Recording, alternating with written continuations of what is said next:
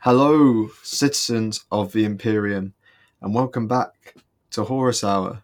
I'm your host, Sing. With me, as always, my venerable sigilite, the Blade Encarmine. Hello there.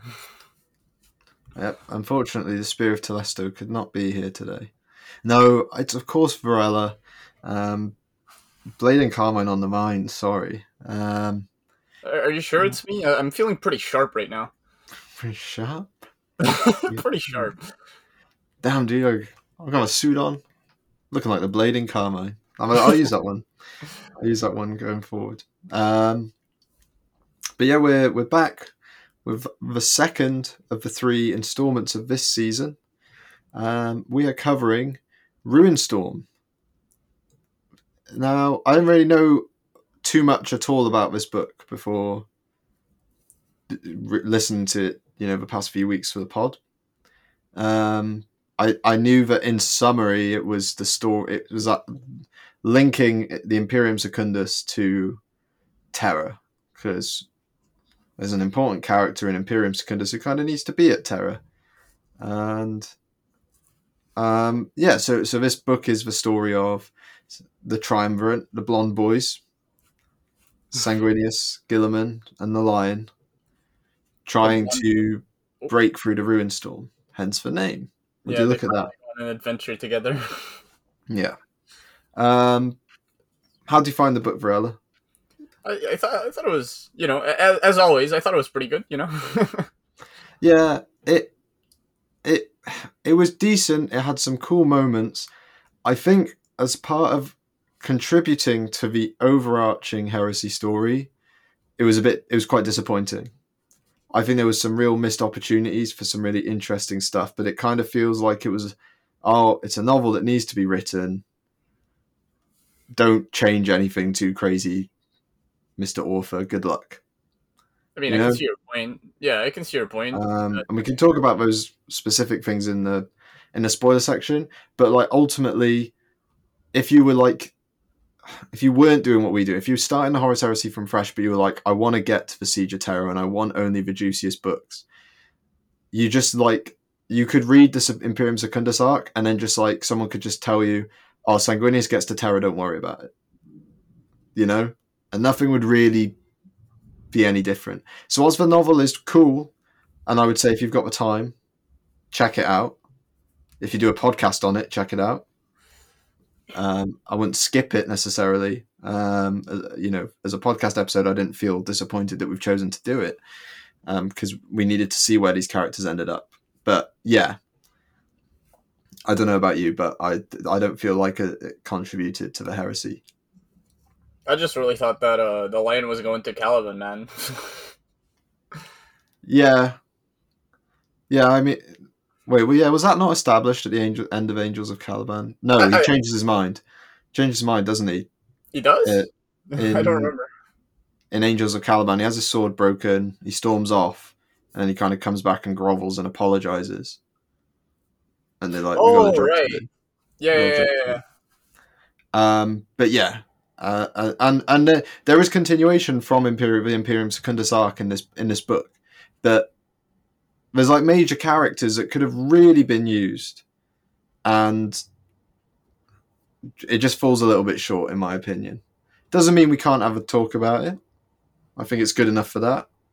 Um, so, do you have anything to add before we go into the spoiler section? Uh, no, not really. I don't think so. Okay, well, let's head into the spoilers of Ruinstorm. And we'll go to the Thursday ratings, I think. Um, not too many this time, which either is just poor timing because, you know, certain companies taken our day. You know, we were here first Games Workshop. I mean, you can't respect Thursday ratings. You got to come in with Heresy Thursday. Damn. But True. but we did have some, but not many, which is maybe a little bit easier for us today because I sometimes feel like I love doing them, but I sometimes feel like, oh man, I just did all those Thursday ratings and now I got to talk for another hour, you know. So, so we can um, we can kick on. So, why don't you? We'll keep the one from Discord until the end, and I'll just go through the Twitter ones. Alright, alright, sounds good. Okay, so Matt says six out of ten. Three cool Primarchs together, but it all went a bit weird and horror movie halfway through. Uh, yeah, I mean, I think the six out of ten is fair when you're considering it within the scope of like the Heresy as a as a Horus Heresy novel. Um, horror movie, I mean, that's subjective. I didn't really feel it went too horror movie. I think it was sort of established early on that they weren't really going to fight enemy space marines in this. This was them. They'd won in the 500 worlds. You know, Lorgar and Angron have been sort of battered away. The Pharos sort of and the Night Lords at Pharos is sort of a culmination, and and so they needed to get through the Ruinstorm, which is just warp fuckery, right? So it was kind of inevitable that they were going to encounter warp fuckery. I mean, they, they did fight Space Marines, though it was just a.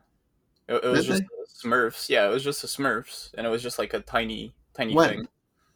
Uh, it's where Guilliman got the uh, Athames. Oh right, what planet? Uh, oh no, right at the was it a start. Yeah, yeah, it was. Uh, Oh, right at the start. Yeah, Okay. okay. Yeah. Yeah.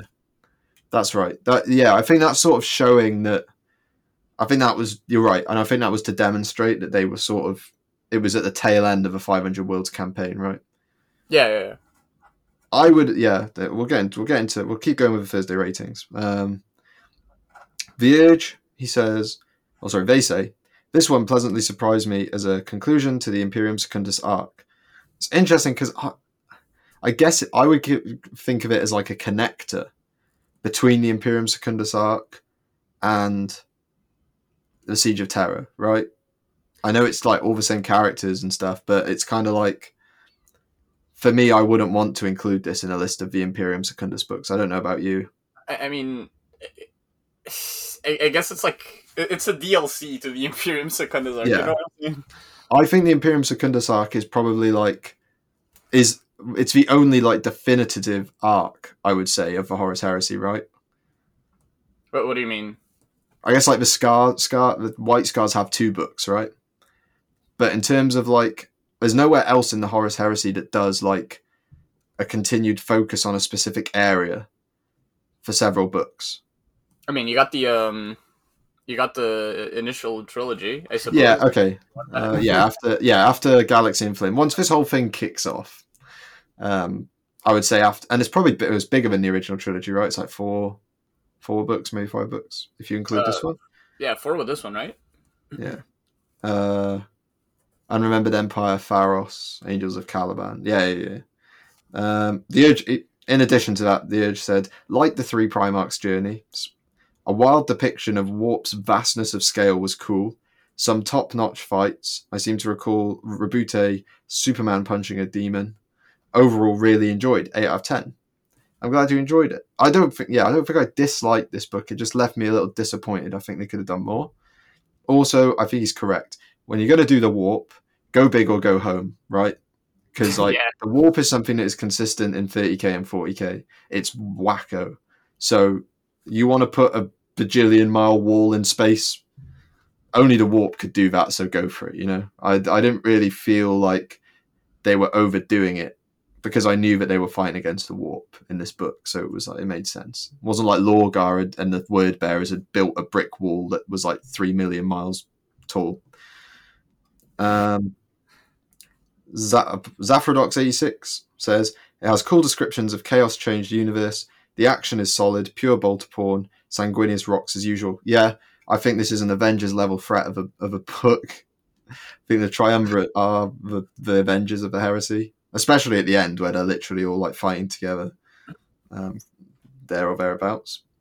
Um, Erin says, I'd give it a 7 out of 10. It has some cool moments, and I love how in depth it goes into Sanguinius's visions. Yeah, I mean, we'll talk about Sanguinius a lot in a minute because that was my main disappointment with this book. Um, Count Elmdor says, I figure this one is an 8. It's got some pretty good stuff, but also some brain bendy stuff that throws me throws my suspension of disbelief off somewhat. I don't know if he's referring to the bajillion mile wall. I think he Um, is. I imagine that that would do it. Um, but you know, when you're in the the 40k space scene is so immense as well, right? It's like if you come within 500 miles of another ship, it's a close call or something ridiculous. You know, it's like you know, if you're within 100 miles, that's like point blank range for these warships. So you kind of scale accordingly, I guess. Um, Yeah. And the irregular says eight Davins out of 10 demons. Quick one this week. Cool system size fortress. Feels like uh, this was the Lion's turning point into a boss. I think this is like, I think we saw Lion El'Jonson gain at least two brain cells this book. Yeah, though you know it, it was still a close call. He still had to really scrub together to not make the wrong decisions. You know. Yeah, his electrons really had to fire off a lot just to make sure he didn't completely ruin this whole thing. and, and get a lot of important people killed. Um, Robute heretic, he says. Eh, yeah, I mean, I do like that. Uh, uh, you know, I do like that. There's repercussions for Robute from when that time he got a little tickle with a with a knife, uh, or nearly did, didn't he? Didn't didn't quite get it done. Um, Sanguinius thinks he can't die. Demons can't beat the Tri Boys. Konrad just watching a sitcom. Great listen. Uh, yeah, I mean that's it for that's it for Twitter. Konrad as well is, is I think someone we, we need to talk to when we talk about after our ratings. Do you want to read out um whatever we've got on Discord? Yes, sir. Uh, on Discord, we have the Blood of Sanguinius. Let me pull it back up. Here we go. Oh, no, here we don't go. Where's the damn channel? There it is. Alright, I found it. Uh, we have By the Blood of Sanguinius with a 7.6587435 out of 10. That's Uh, I think bold. it's seven decimals. Uh, that's that's pretty good. That's bold. I appreciate that. Yeah, yeah. I, I, I, en- I enjoyed this book and made sure to keep an unbiased view of as it was great to get some extended Blood Angels reading time. I was slightly worried on beginning to read this as Annandale wrote um, the Damnation of Pythos, which we skipped, which is basically like, uh, from what I understand, is like a load of shattered legions, so like Iron Hands and stuff, end up in Jurassic Park and have to fight their way out. Oh, okay. So Well- not yeah, not really impactful to heresy, so we skipped it. And he does say uh, which wasn't great. Yeah. so um, there you go. That was it. Uh, Brother, do you want to give your rating? Sure. Uh, y- you know what? Out of respect for for the seven decimals, I'll only do six decimals. All right.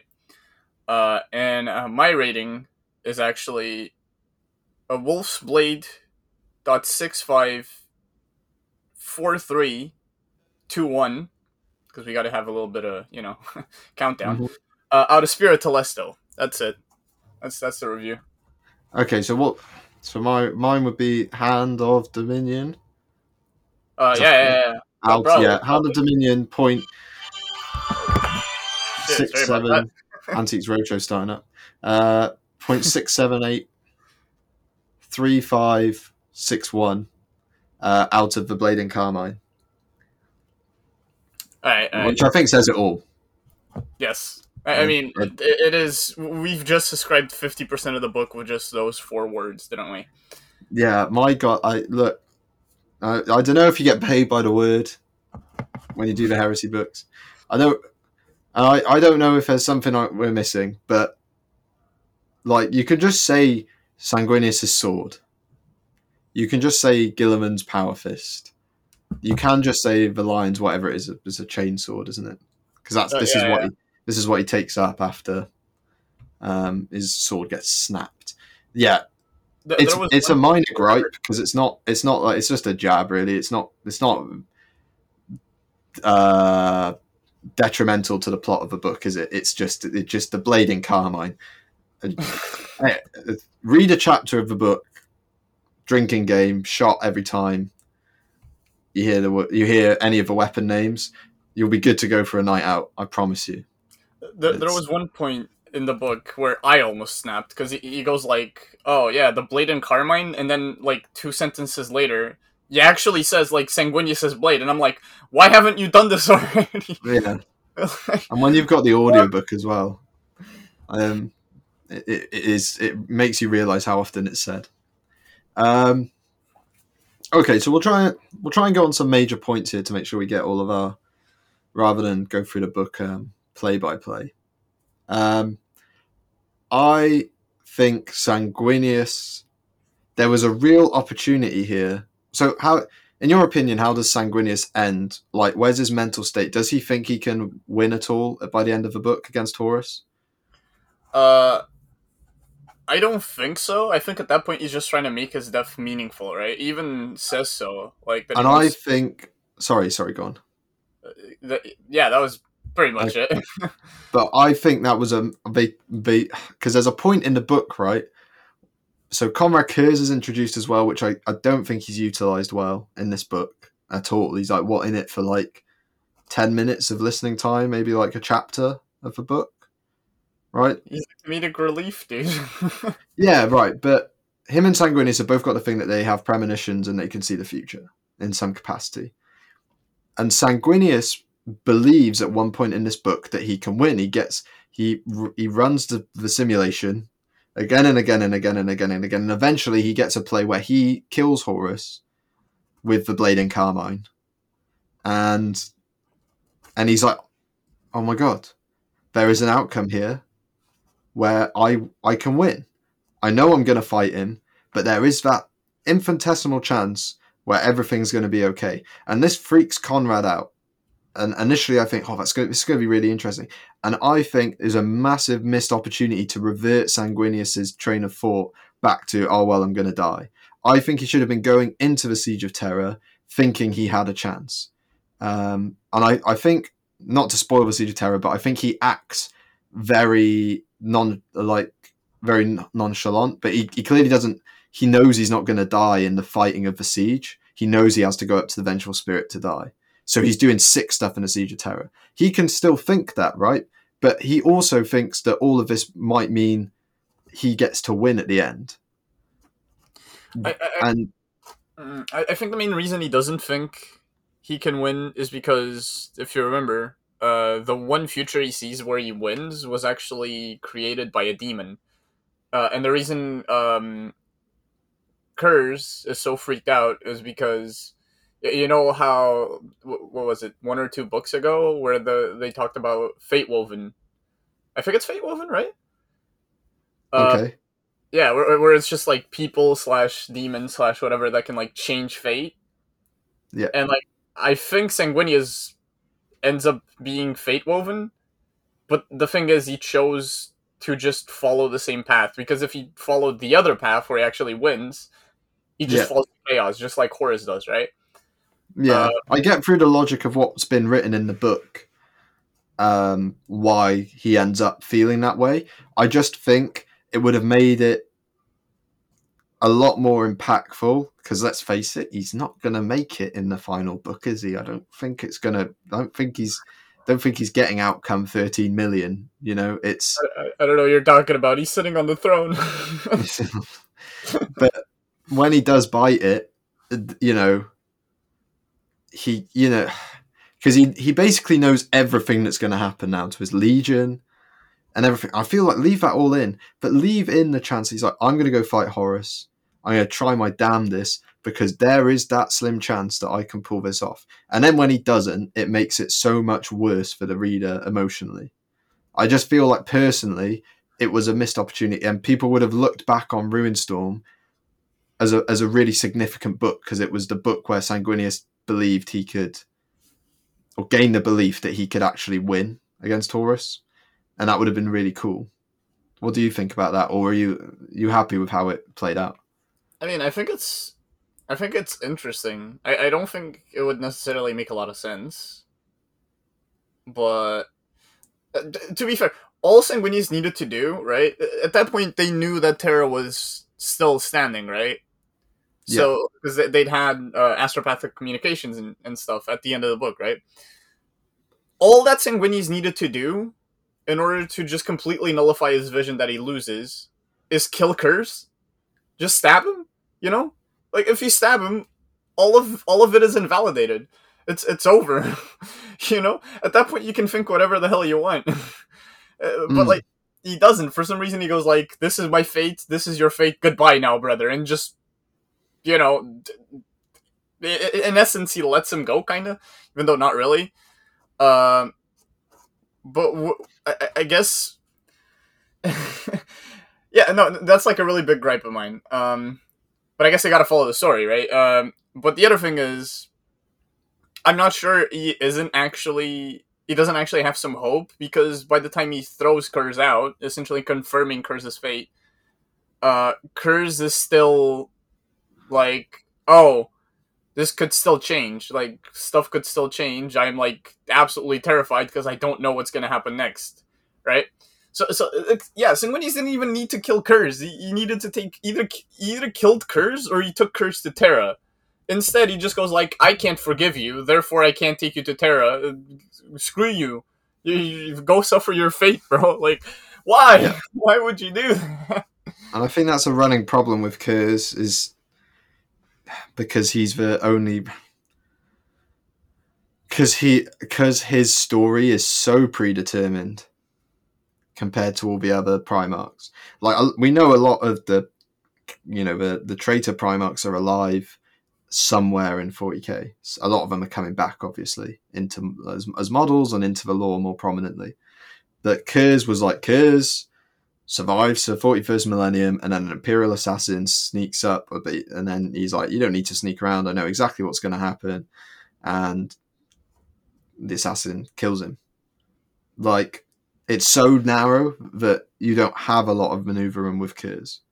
So like Curze now thinks maybe he's not sure what's going to happen, but like surely he's just going to get back on track now and he's be like, oh, oh, nothing to worry about. We're all we're back on for the uh for the old assassin death.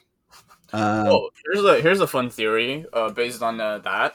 Uh, you know how um, Curze is always saying, "Oh, uh, the emperor is gonna send a an agent to kill me," right? Like it's gonna be one of the emperor's agents. Yep. But the assassinorum is actually Malkador's agency. You know. Okay. So so like what if right follow my my crazy train of thought here what if Malkador is actually the emperor you know what i'm saying oh, oh brother. Oh, we're out here bro. We're out here. Um, i've unveiled it all. but yeah, I think I think that's my biggest gripe with this book. Um, is ultimately does it you know does it serve a, a unique and interesting purpose that adds something noteworthy to the heresy? Not really. All the characters kind of mentally just get back on track by the end of the book. Don't don't really carry anything forward. Right? Yeah. Yeah. Yeah. And some really cool battle scenes though i think. Um but at the same time like the fleet warfare right? I didn't really get the scale that i would have expected uh, this book to have. If you think about all these fleets that are active it is like there'd be so many ships and it doesn't really feel like that. And it's not you know it's not something many authors can do in my opinion. Like i think the only time i've really felt a sense of scale in the, in the naval sense is Know No Fear when the word bearers you know pearl harbor the ultramarines. Um, Terrible. that's a bit harsh sorry sorry sorry dan sorry dan he didn't mean it yeah it was, it was a joke it was a joke for sure for sure a lot of Uh, ultramarines and word bearers died therefore it was actually a really good book because um, yeah they all, they all deserved it oh no anyhow I look forward to I look forward to the siege, buddy. I look forward to the siege. All these white scars not doing so hot, I imagine. Um, yeah, it's uh, so the space battles. The space battles were kind of cool. Um, I think the land battle at the first at Pyram, that was pretty cool. Wait, That was wait, pretty wait. cool.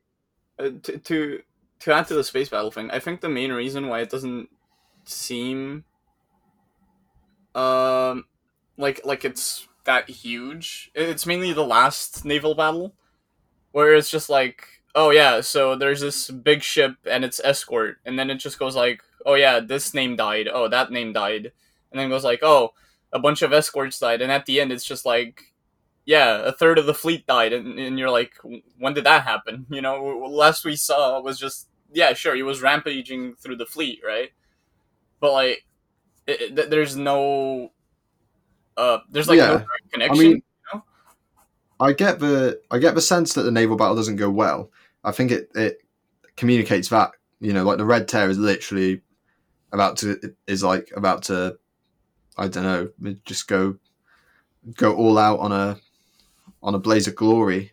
Um, and and so obviously when the Blood Angels flagship's in trouble, that's that might you know might necessarily convey that, that it's not going well. But yeah, I think yeah, I get that warp fuckery's involved, but I re- you know maybe it should have had some sort of super weapon that really cleaned out a load of ships. That would have been quite cool. I mean, some it warp. literally grew out of lance at one point. That's true. Yeah, yeah. I mean, go big, go big or go home, Mister Warp. Mister Warp, live a little. I do. Shout out, feel bad. The poor Shattered Legion guys in this book. Uh, just a just an 07 to those guys. You know, they like diligently protected a load of refugees. Get ordered to leave that planet, leave all the civilians behind. They're like, oh well, everyone's at Davin, so we'll go, we'll go patrol this little thing and then just a ship arrives and basically instantly just destroys them. And they they know as soon as a ship goes shows up, they're like, oh, we're dead. Yeah, they, they literally had a we're still flying half a ship moment before just leaving. Yeah, yeah. It was uh, you know, not a, not a finest hour for the Iron Hands and the Raven Guard. It's uh, poor guys. They can't catch a break in this book series, can they? uh, oh, we need a punching bag legion. Allow us to introduce ourselves. Ah, here's two. It's two. Um, yeah, um, but Pir- Piram was pretty cool. I thought the you got. I think this the sense of scale was pretty good there. Um, you know the the size of the assault and um, pretty impressed they can coordinate it all whilst charging into battle. There, I know it's Bobby G, but he's like literally riding out the top of a land raider, just organizing one of the biggest like Asati's assaults that's been seen for a long time in this part of the uh, of the of the galaxy. He's just doing it nonchalantly, man.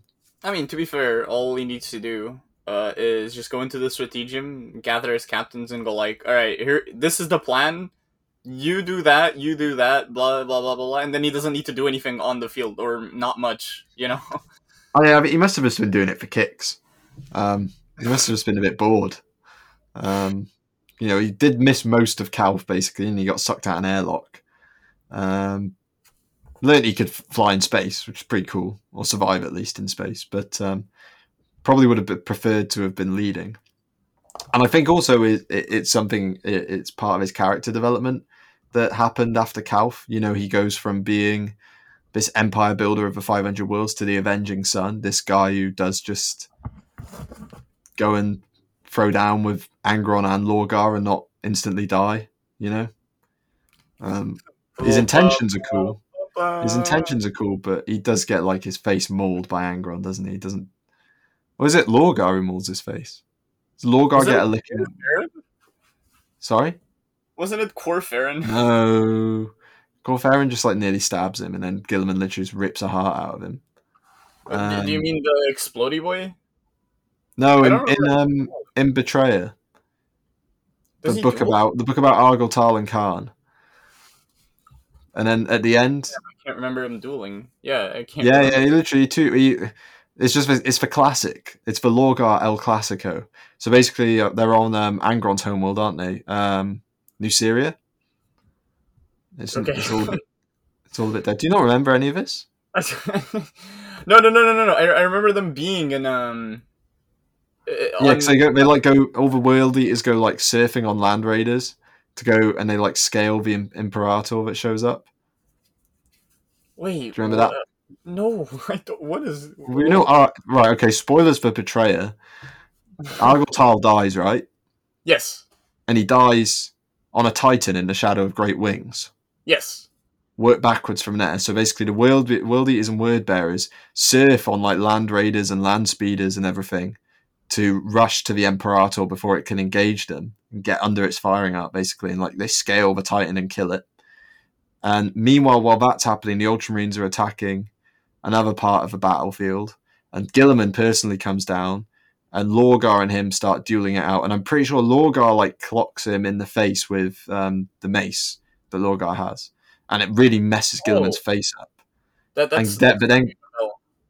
but then Guilliman lays the smackdown on Lorgar and Angron has to save him. Just like how Corax laid the smackdown on Lorgar and Konrad Curze had to come and save him. But Lorgar El Clasico. I I wonder who's next. Um, I don't know. I mean, ADB didn't get permission to kill him.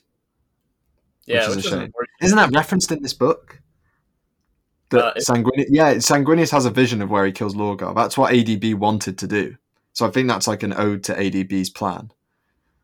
Um, ADB want, I think they wanted Lorgar. Lorgar would have been at the siege, and Sanguin, Sanguinius would have just put him down, and no one would have come to have saved him. But Lorgar El Clasico finally ends in defeat for Lorgar. The Lord Uh, than- Classico didn't have another backup. Yeah, yeah, yeah. No substitutes this time for the Lorgaro Classico. He had to, um, he had to play the full ninety, and he got battered. Um, so, well, I mean, where were we? We're talking about the the land battle. I want to talk about the um, the the Tribune of Sanguinius because that's pretty cool. I actually quite liked that. The, the Tribune? Yeah, What, what, do you, what do you mean? isn't that isn't that what he called? Huh? I'm. Uh, um, v- The Bro, guy, the guy who doesn't speak, who sacrifices himself for Sanguinius at the end of the Oh, book. the Herald. It's a herald. God damn it! Yeah. It means the same, same word. I was wondering why I couldn't get the research results on the lexicon because I'm pretty sure I read um, a short story about this. Um, uh, bear with me. There's a lot of heralds. Okay, well, a while, lot of while Heralds we research is, uh, I do have to say the Herald's an absolute badass, dude. The Herald, 10 out of 10. I gotta love the guy. I have no idea who he is. He never speaks a single word. Still a 10 out of 10 character, dude. That guy, that guy knows what's up. You know what I'm saying? Yeah, so what I think I remember about this short story is that the it's like um God damn it. Um uh, they- basically there's two there's two there's two blood angels competing for the role of herald and they do loads of challenges in this short story and then at the end the one that goes on to be this guy in this book goes forward and Azkaellon and Rylanor and for and basically um you, no one's allowed to know really who the herald is. So they so they literally kill the other person. They kill the fa- they execute the fail the failing candidate. Um Okay. and so you know which make which is really cool and is quite dark for the blood angels. Um it's an audio drama called herald of sanguinius. Here we go. Uh there's Lexicanum entry is empty. Damn, bro. Who could have um, seen yeah no so that's basically like the premise of of how these heralds are selected though is it- it's about um uh, so was, it's why was Rylanor there? Hold on. My god. This oh, no, it's just Azkaellon. It's just Azkaellon. Oh, okay. Or Rylanor would have been there. Because Rylanor is the first captain, of course. So and Rylanor's in on basically everything else that that's going on, right? Wait. Wait, dude. Are, are, are we okay? Something's going on, dude. Right? you mean Rylan? Raldoron. Raldoron. Raldoron. Raldoron. Dude. Are the Blood Angels the most forgettable characters in the Horus Heresy? Seems Bro. like it, doesn't it? Are we in the right Nobody. now? Yeah. that would have, yeah. I'd have I, any excuse to see more of Rylanor, man. I'd have loved to, yeah. Maybe, maybe. Maybe that's my fan fiction I wrote. Um, but, uh, okay, yeah, so Azkaellon, Raldoron isn't even there. So don't have to worry about it. But yeah, so I don't know if you know. It's, it's a really prominent model. I think it came out when I started playing 40k for the first time when I was like 10, 11, called the Sanguinor. And I'm sure through your wiki dwellings before we started this podcast, you probably came a, across the Sanguinor. Yes. Yeah. So I, I, I'm under the assumption it's heavily implied, if not confirmed, through this book that that's who that is, right? Uh, I, I have no idea. I I, I never. Sanguinius, Sanguinius says that this tribute, the Herald, sorry, um, when he sacrifices himself, he, he grows, he can see wings Oh, and the he wings. sees- Yeah. and the a flash of gold. Yeah. Gold, yeah, which basically is like a nod. I don't think it, ma- yeah. So basically, he missed the presidents himself, and then warp fuckery's going to happen, and now he's in the afterlife. He's attached to Sanguinius, and he does he does what he does uh, in 40k. He appears when the Blood Angels are at their worst to save the day. But but uh, Um, real, real quick, can, can we just appreciate how the switch like between Sanguinius and the Herald, um, when um Madail, I think uh, was the demon's name, is like stuck halfway between the portal, like how casually it just happens. did, you, did you notice that? Yeah, no, it's like um, it's very similar to Master of Mankind when the Emperor just yeets the spear into Ra. yeah, Run. yeah, it's like Sanguinius is like struggling and shit. He's like, I, I gotta stay here, like laying back down because I can't hold him any other way. And then uh, Guilliman and the Lion are like, "Oh, we'll help you. We'll defeat him together." And he's like, "No, you have to go." And the Herald just kind of walks up, goes like, taps him on the shoulder, just stabs the demon, and goes like, just points away. You know, just points to the fucking other Primarchs, and that's it. That's the exchange. Sanguinius is just like, yes. Runs off. Oh, well, he seems super strong. I, I, I, damn, he probably can hold it, you know. Yeah. I think Sanguinius seems uh, like, like I'm gonna be honest. well, Good job for Guilliman for being so open-minded this book because, like, pre-Calth Guilliman, Sanguinius would have looked like he was on an acid trip. You know, but no, I've got to fight Horus. I'm gonna make it, so don't worry. And Guilliman's like, he's like, Jesse, what the fuck are you talking about? He's like, no, no, you have to blow up the planet. Don't blow up the planet right now. Okay, we won't blow up the planet. Blow up the planet right now. Oh, you know, uh, Guilliman. Guilliman's done very well. His self control is has greatly improved, as has the lion. Let's be Um, honest. If it was Dorn, Sanguinius would have been dead before setting foot on Davin. Ah, I, I had to throw a jab, dude. At least Dorn would have been there, buddy. Where's Khan? Like, where's the Khan? The Literally nowhere for the, the entire Khan is doing relevant and important things. Okay. Your first captain died trying to take a space station as a distraction. He, he died after Honestly, weak. shit out of a Mary Sue. All right, and the Mary Sue went like, "Wait, you're not who I think you are." And Well, do you know what, buddy? You know what? Your first captain's dead to a Mary Sue. Mine is the Mary Sue. So unlucky. Disgusting. Disgusting. My- we do not take L's here in the uh, Imperial Fist as long as Polux is kept as far away as possible. Can we also mention that, like, he. Where is he? Where that guy? Is he on the Pharos still? He might still be Yeah, on so- Pharos, He just guard, he's just guarding a blown up wreck. They No, really were just like, this character sucks so much, I just don't want to write him. I do not want to write such an utter failure into my novel. Wait, doesn't the Pharos still work as like a communications device at this point? Yeah, and Guilliman just like his. It, yeah, but it's like kind probably kind of like. Once a Ruinstorm's gone, they're not really going to need it, so they literally just put Polux. They kept Polux in charge. Feel bad for anyone. Feel bad for anyone in the in the Horus Heresy universe. I feel bad for the Ultramarines who have to listen to Polux all day. Well, Oh, like what was it? It was uh, the 99th Aegis Corps or whatever the hell. it was. I could have won the Battle of Phall, you know. Yes, Grandad. let's let's get you back to bed. oh no. So yeah, no, we don't we don't take L's over here unless Polux is involved. We put all of our L's into him. I mean, you don't take L's because you're essentially in like an elderly home, just sitting in a wall, going like, "Ah, one day we will defend these great walls." Well, you haven't watched Game of Thrones, have you? no. No. The Night's Watch are very similar. Literally just defend a big wall and they're like, shit's coming. Shit's coming. Everyone's like, really? And then the shit comes and uh, they're kind of needed. Um, yeah, in this case, let's be real. They're not really needed. The, the war isn't even in, on the Imperial Palace, man. Come on. Hey, they weren't allowed to go into the Imperial Palace, so were they? They wanted to. They would have given it a good old college try down there. Nah, nah, nah. I think you're capping. Any, anyhow, uh, the book. oh yeah, yeah. What, what more do you want me to talk about? Uh, I don't know. We were I'm talking asking. about Piran, right? So we can. I mean, I, I guess we can finish Piran. Um, it's like it's the most interesting. That was kind of cool. I feel like the the problem is though, like Piran, it's just like a situation to get Sanguinius into a fever dream, which happens probably one too many times this book almost. Like I get this is, and th- this is kind of my overarching problem, right? Is Sanguinius goes through all these fever dreams, and literally his men is is the end state compared to the start state is no different.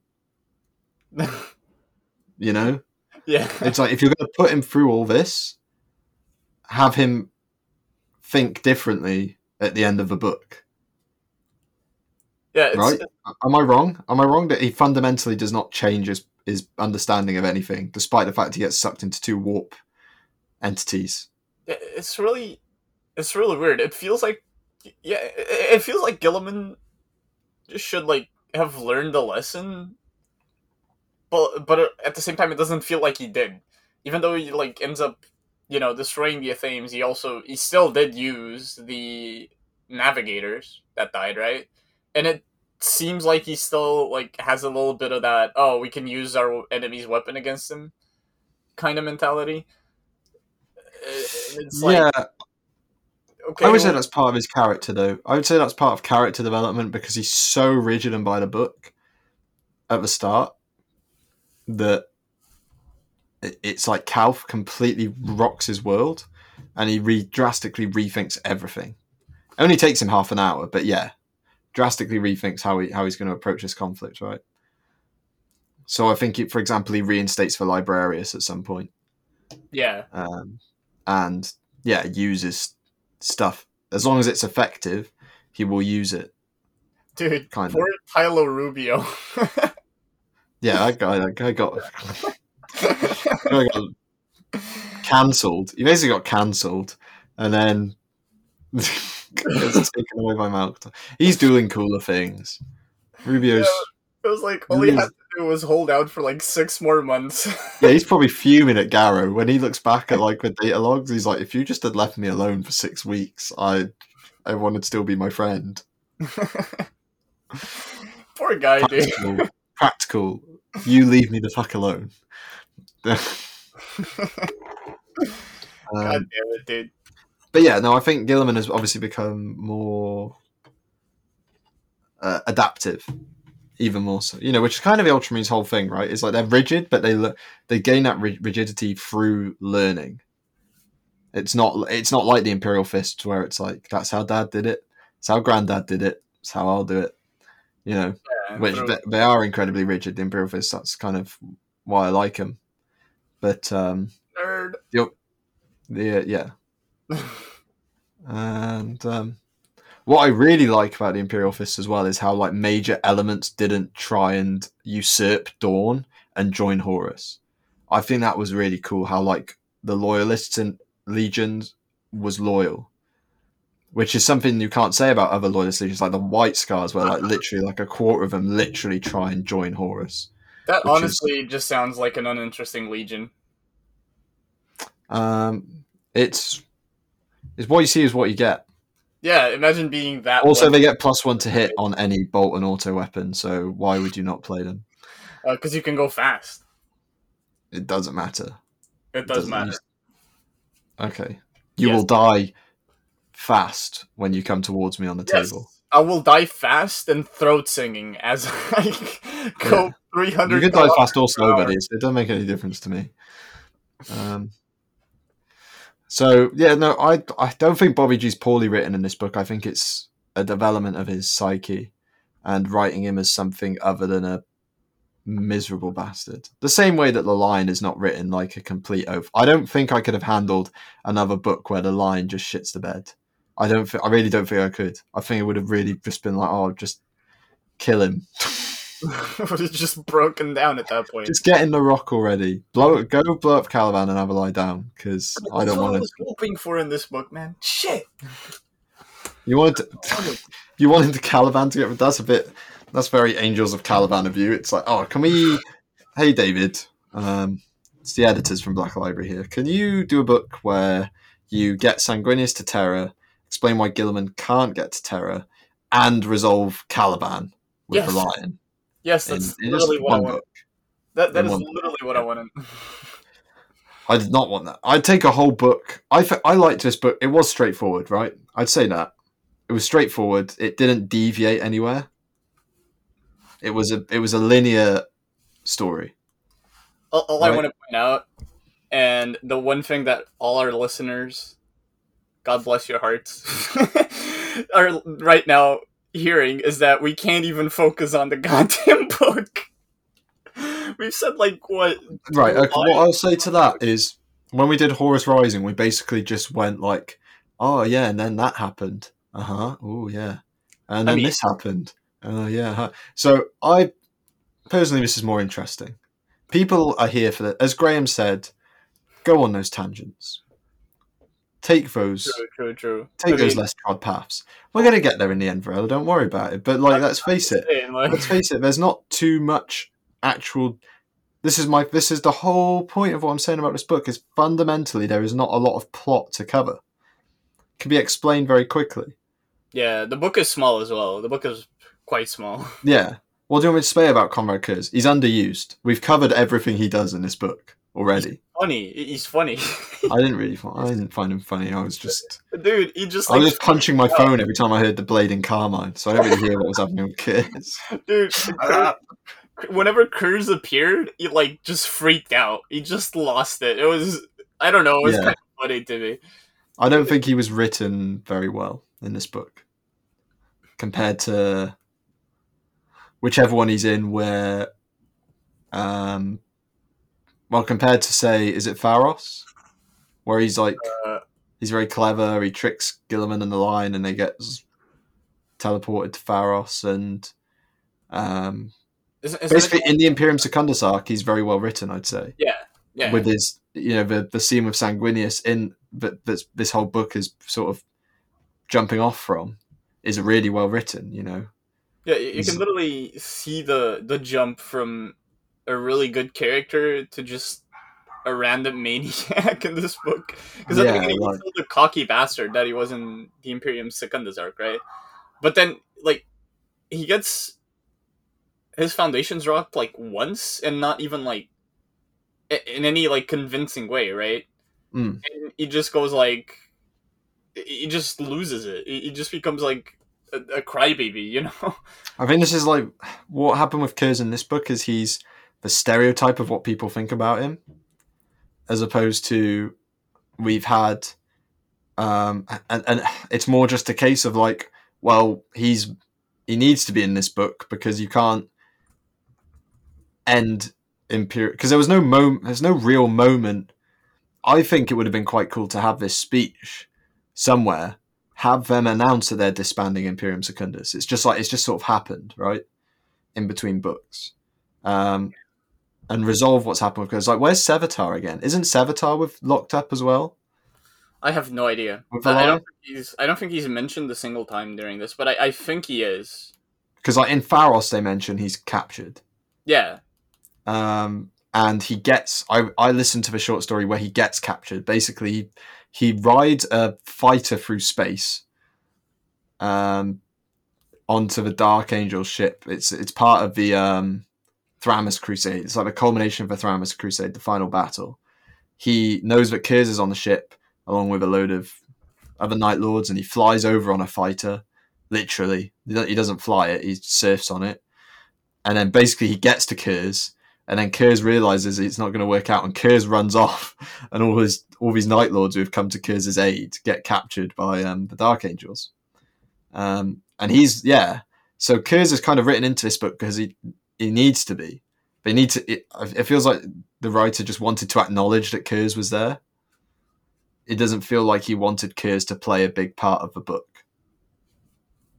all right. I don't. Well, I, yeah, there was kind of a question mark there as to uh, what your opinion on the matter is. If you feel Uh, the same way, or if like he was he was meant to be a big part of this book and it's just not landed. I, I, I think he's meant to be like a part of the book. You know, I don't know. I don't know what to make out of Curze on this. It's what I told you. To me, it was just a comedic relief. When it, whenever he showed up, it was just like some dumb shit, man. Every time. Now you know how I feel about Polux. Yeah. um. Yeah. So, so that is that is Curze. Um. Uh, I mean, the Blade Encarmine. Mm, indeed, the spear of Telestos.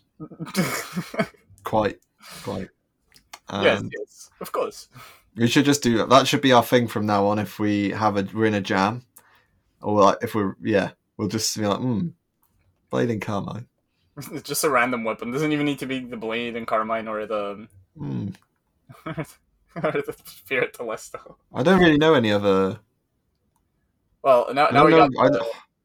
Do you know any of the other Primarch's weapons? We got now the, the Hand of Oblivion. We have uh, the Wolf's Blade, of course. We have Dawnbreaker, right? That's one of is them. That, is that um is that Lorgar's mace? Someone's I, gonna be angry. I, I, I think so. Uh, that sounds right. Dawnbreaker 40k. Let's, let's see. Let's um, see. Angron's weapon was Gorechild. I think. Oh yeah, yeah. You have you had Gore had Gorechild, not anymore. Yeah. Oh, it's Dawnbringer, and it's uh it's Vulkan's weapon. Oh, okay. Um, I don't know what Lorgar's is called. I don't know uh, if you've heard the name for Russ's weapon. Oh, we get the uh the Laer blade, but that's more um that that becomes Lucius's blade at some point. I don't know. I don't know if it's. I mean, he has it on his model. Yes. Fulgrim gives it to him. Um. Uh. What else? What else? Yeah, but, but there we go. We've got we've got some options.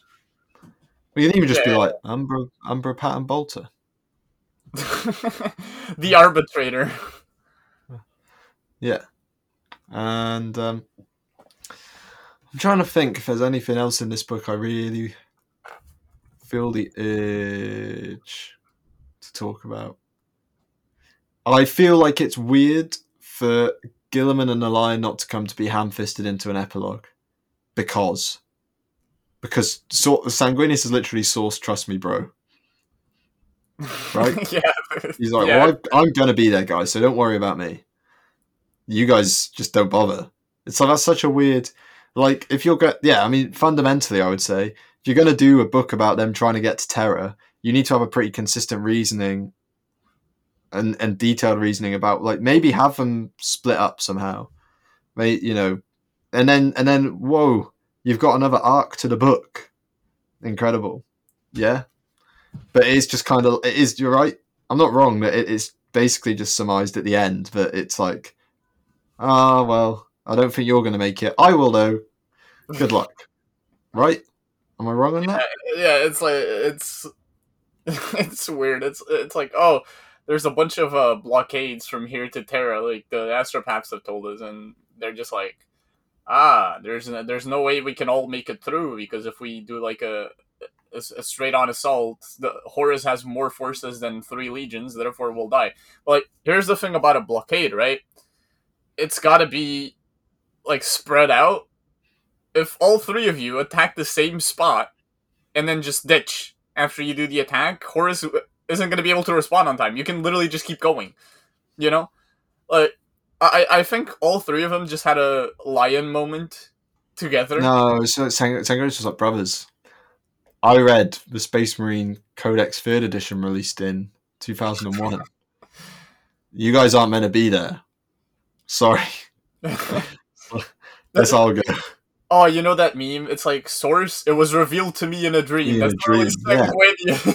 That is Sanguinius. The whole way through my favorite footnote of all time. That I just I just submitted my dissertation um, before this episode. I was really I was tempted to put a footnote in just to see if it was caught.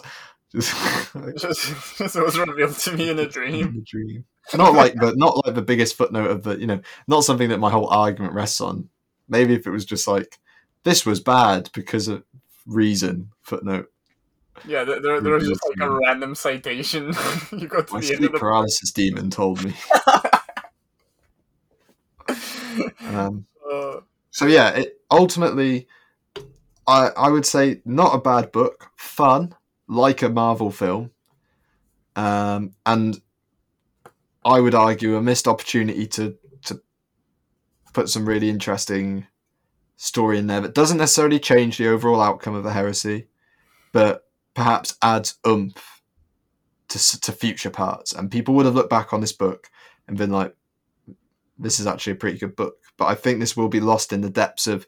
It's at the top end of that sort of sprawl of middle books that didn't do very well, but that that's all it'll be, and I think you can surmise if you if you were if you were helping someone through the Horus Heresy and telling them what books to do, I could just go, okay. By the way, so I don't necessarily know if it's like now. It, I think Sanguinius may show up before the Siege of Terra because I'm pretty sure he's involved in another battle once he sort of breaks through to a Sol system. But I don't want to spoil anything. Um, you just you could just say to someone like, oh, by the way, um, Sanguinius was able to get through the Ruinstorm to the Sol system, but uh, the Ultramarines and the Dark Angels couldn't find their way through. And that basically covers this book. It is everything you need to know. Yeah, pretty much. Um, which is a you know a little bit disappointing, and I feel like Black Library felt like they needed to write this book, but they didn't. At the same time, nothing, didn't want to change anything. So, um, that basically sums it up for me. And uh, I mean, you know, illustrious assault cannon. And I guess we could talk a little bit about what we do, what our next book's going to be. Oh, wait, wait, wait, wait, isn't this the one? Isn't this the book where uh, there's a dreadnought called the Deredeo class? The Dorito class, yes. Yeah, you, It's actually pretty cool. It is pretty cool to hear that mentioned because that's not something that's a model that and so like for example, Leviathan dreadnoughts, right?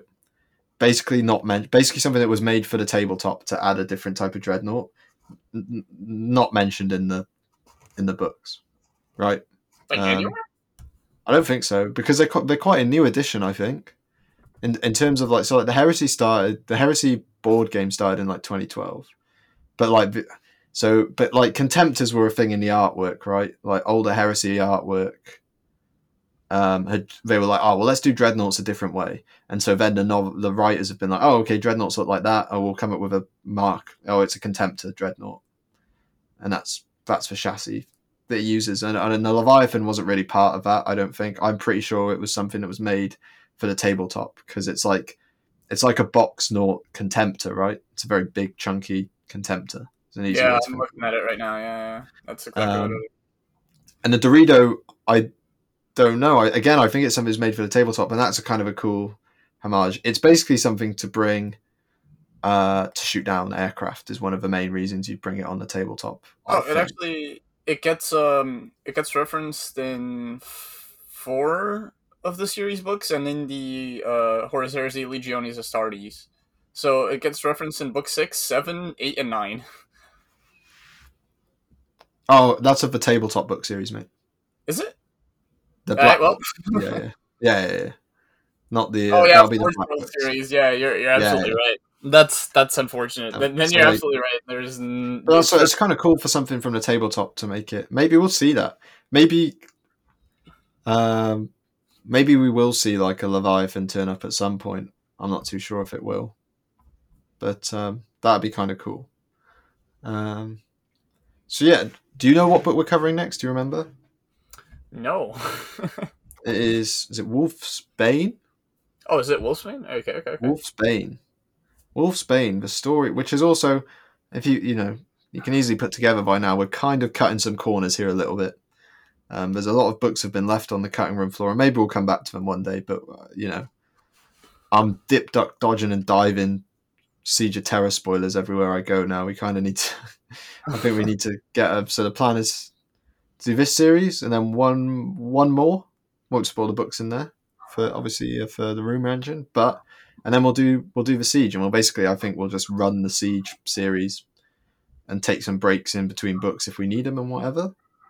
But ultimately, I don't feel like we need to split the siege up into series. I think we'll just because I don't think there's much point doing rumor engine because it's just it's just a straight line. it's just yeah it's, it's linear. So um uh, yeah, so Wolfsbane is going to be. I'm pretty confident it'll be a story about uh, why the Space Wolves aren't on Terra. I really hope something. Really hope it's not another Ruinstorm, but it's basically serving the purpose as to why the Space Wolves who were on Terra at this point in the Heresy where we're at. I think because obviously when uh, Jaghatai arrives to Terra, he's met by the Space Wolves fleet, right? Yeah. Yeah. I want to explain why they're not there for the siege. Sorry. Uh, Uh, the, the, when uh, don't worry about it. Don't worry about it. Yeah. yeah. Um, so so that's going to be this story, and I think Leman Russ is going to go out and fight Horus if the cover's anything to go by. So I'm excited. I'm excited for that one actually. This guy, Guy Haley, he writes books like a mother trucker. So um, I'm- books.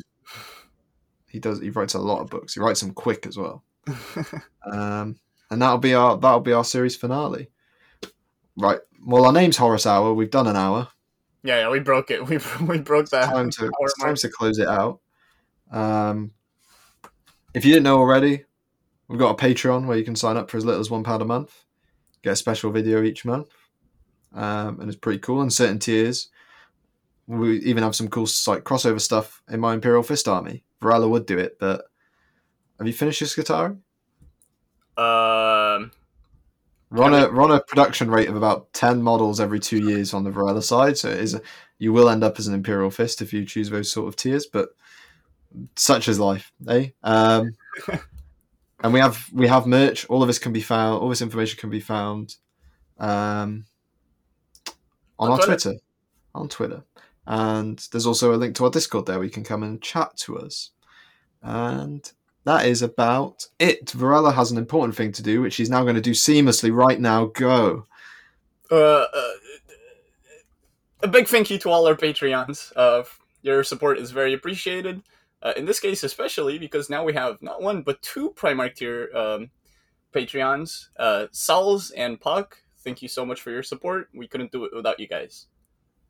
Yep, I'm super excited to add your guys' uh, additions into my army. It's going to be very exciting, and uh, and yeah, thank you to all the other patrons as well, obviously.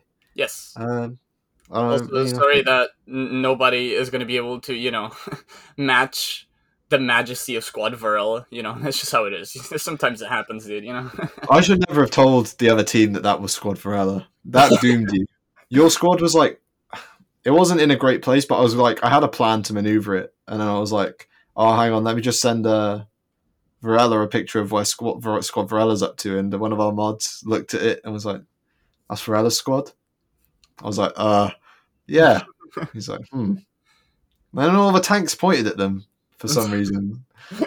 Uh, uh, yeah, and then took a load of infantry showed up as well. But they did. They killed a rhino at Warhammer World. Not everyone can say that they've had a squad named after and blow up a rhino at Warhammer World. exactly. See. Probably very few people. So there you go. Um, so yes, you too can become a, a plastic soldier in my army. Um, Blade Encarmine. Spear of Telesto. It's uh, it's goodbye from uh, it's goodbye from me and from Oh. Heavy Flamer. Uh, uh, Ver, uh, you gotta try that again. You gotta Rylanor back. From- from Vasquez. Alright, thanks, system, and to all our viewers, I'll see you. Bye now.